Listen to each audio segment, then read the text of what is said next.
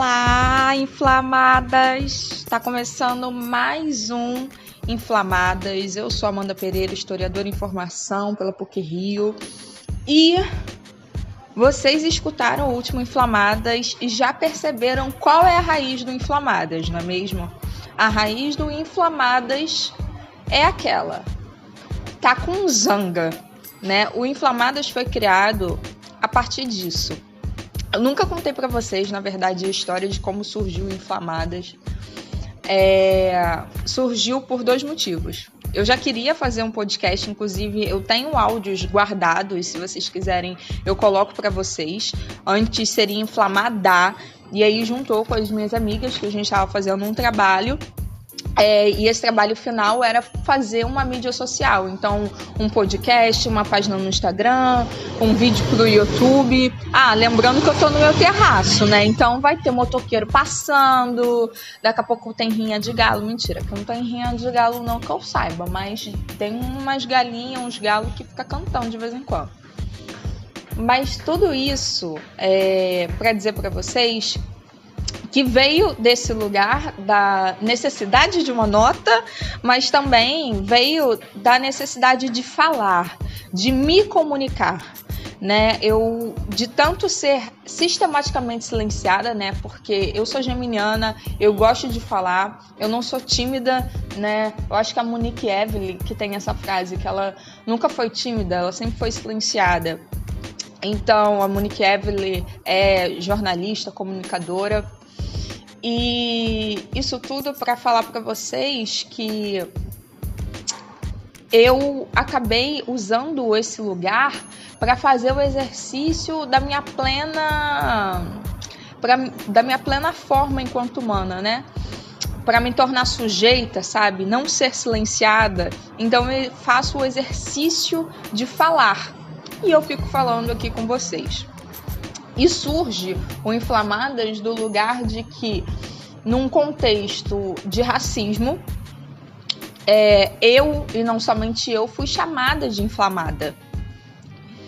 E aí, a questão toda é que eu era inflamada, assim como outras pessoas, por ser mulheres negras falando sobre a agressão que tinha sofrido, é, mas eu era inflamada eu era agressiva e não a pessoa que tinha desferido a agressão, que tinha desferido o racismo. Aquela ali não. Aquela ali não era a pessoa que que era agressiva, né? Agressiva é o agressor, aquele que está pautando a violência e não aquele que está reclamando, né? E que está falando assim, não, peraí, reclamar nem é a, a palavra certa, né? Mas aquele que tá gritando, falando assim, pedindo ajuda. Olha, não é dessa forma que se faz. Eu tô sendo machucada, eu tô sendo violentada. É... E aí, é sobre isso que eu vim falar aqui com vocês hoje. A Grada Quilomba, né? Eu sempre falo da Grada Quilomba porque para mim foi um divisor de águas em relações étnico-raciais, porque nunca ninguém me comunicou tão bem, de uma forma tão psíquica, sabe? De uma forma que foi tão no meu psicológico, eu até bati aqui, de uma forma que foi tão no psicológico como a Grada Quilomba, porque ela pauta o racismo enquanto um trauma. E é isso que as pessoas negras passam, né? Não é uma violência é, rasa, né? Como se as violências fossem rasas. Não é isso que eu quero dizer, mas é um, um acontecimento é um lugar aonde não fica na superfície. Aonde simplesmente não fica na superfície, entra dentro da nossa alma, se é que a gente pode colocar como alma. E se vocês vão entender dessa forma, mas ela penetra no nosso ser, e principalmente no nosso não ser, porque essa violência está falando: olha, você não é nada, você não é um ser humano. E aí, bem Rita Batista, né? Se eu posso indicar um podcast aqui, eu indico o podcast da Rita Batista, que foi um dos podcasts que me iniciou nesse lugar de cura. Então, fica aí o podcast da Rita Batista, o nome é Tudodara, vocês vão achar na mesma plataforma que vocês estão me escutando, provavelmente em que ela dá vários chamadões na gente. Eu fui mudando ao longo do tempo, eu fui ficando um pouco menos é, mal né? E, e fui lidando diferente com determinadas situações. Mas o que eu quero falar aqui é que a Rita Batista ela lê às vezes, sabe, a forma com que ela vai fazendo as coisas é diferente. E ela tá falando sobre a vida, sobre o mundo, sobre como ser no mundo, né? Ela é muito daquela cadeira do eu sou. Então acho que vocês vão gostar. Pra, isso serve para todas as religiosidades, sabe? Porque ela aprofunda na espiritualidade das pessoas. E eu hoje, fazendo esse exercício, esse lugar como a Rita faz, eu trouxe uma leitura que é uma das minhas leituras favoritas e não poderia ser diferente eu sempre que quando, quando puder eu vou trazer um poema e vou ler esse poema aqui para vocês. E eu vou terminar com esse poema. O podcast ele vai terminar com esse poema, que o nome é Enquanto eu escrevo da Grada Quilomba.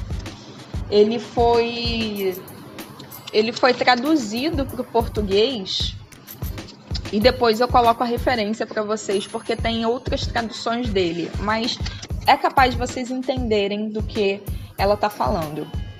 Começa assim: Tuas epistemologias são nossas. Gratidão. Então, por que eu escrevo? Eu tenho que fazê-lo. Eu estou incrustada numa história de silêncios impostos, de vozes torturadas, de línguas interrompidas por idiomas forçados e interrompidas falas. Eu estou rodeada por espaços brancos, onde dificilmente eu posso adentrar e permanecer. Então, por que eu escrevo? Escrevo quase como na obrigação para encontrar a mim mesma. Enquanto eu escrevo, eu não sou o outro, mas a própria voz, não o objeto, mas o sujeito. Torno-me aquela que descreve e não a que é descrita. Eu me torno autora e autoridade em minha própria história. Eu me torno a oposição absoluta ao que o projeto colonial predeterminou. Eu retorno a mim mesma. Eu me torno, existo. Grada Quilomba enquanto eu escrevo. Esse é o poema. Eu disse que eu ia terminar por aqui, mas eu lembrei de outra coisa que eu queria falar sobre esse mesmo, essa mesma poesia e sobre essa ideia, que é como eu comecei falando do Inflamadas, né? É, eu não sou inflamada, né? É uma brincadeira com o colonialismo que eu fiz, colocando o nome de inflamada e agora de inflamadas. Não somos inflamadas, não somos agressivas. Agressor é aquele que me desfere a agressão. A zanga, a raiva que a gente sente quando a gente toma consciência do que passou, é perfeitamente plausível, é completamente plausível numa situação de enfrentamento em relação à violência que a gente está passando, em relação ao crime que a gente está passando, que é um crime colonial. É sempre tentando jogar a gente para aquele lugar de exploração, para aquele lugar de não humano. Então é isso. Eu termino por aqui no desafio de me tornar sujeita.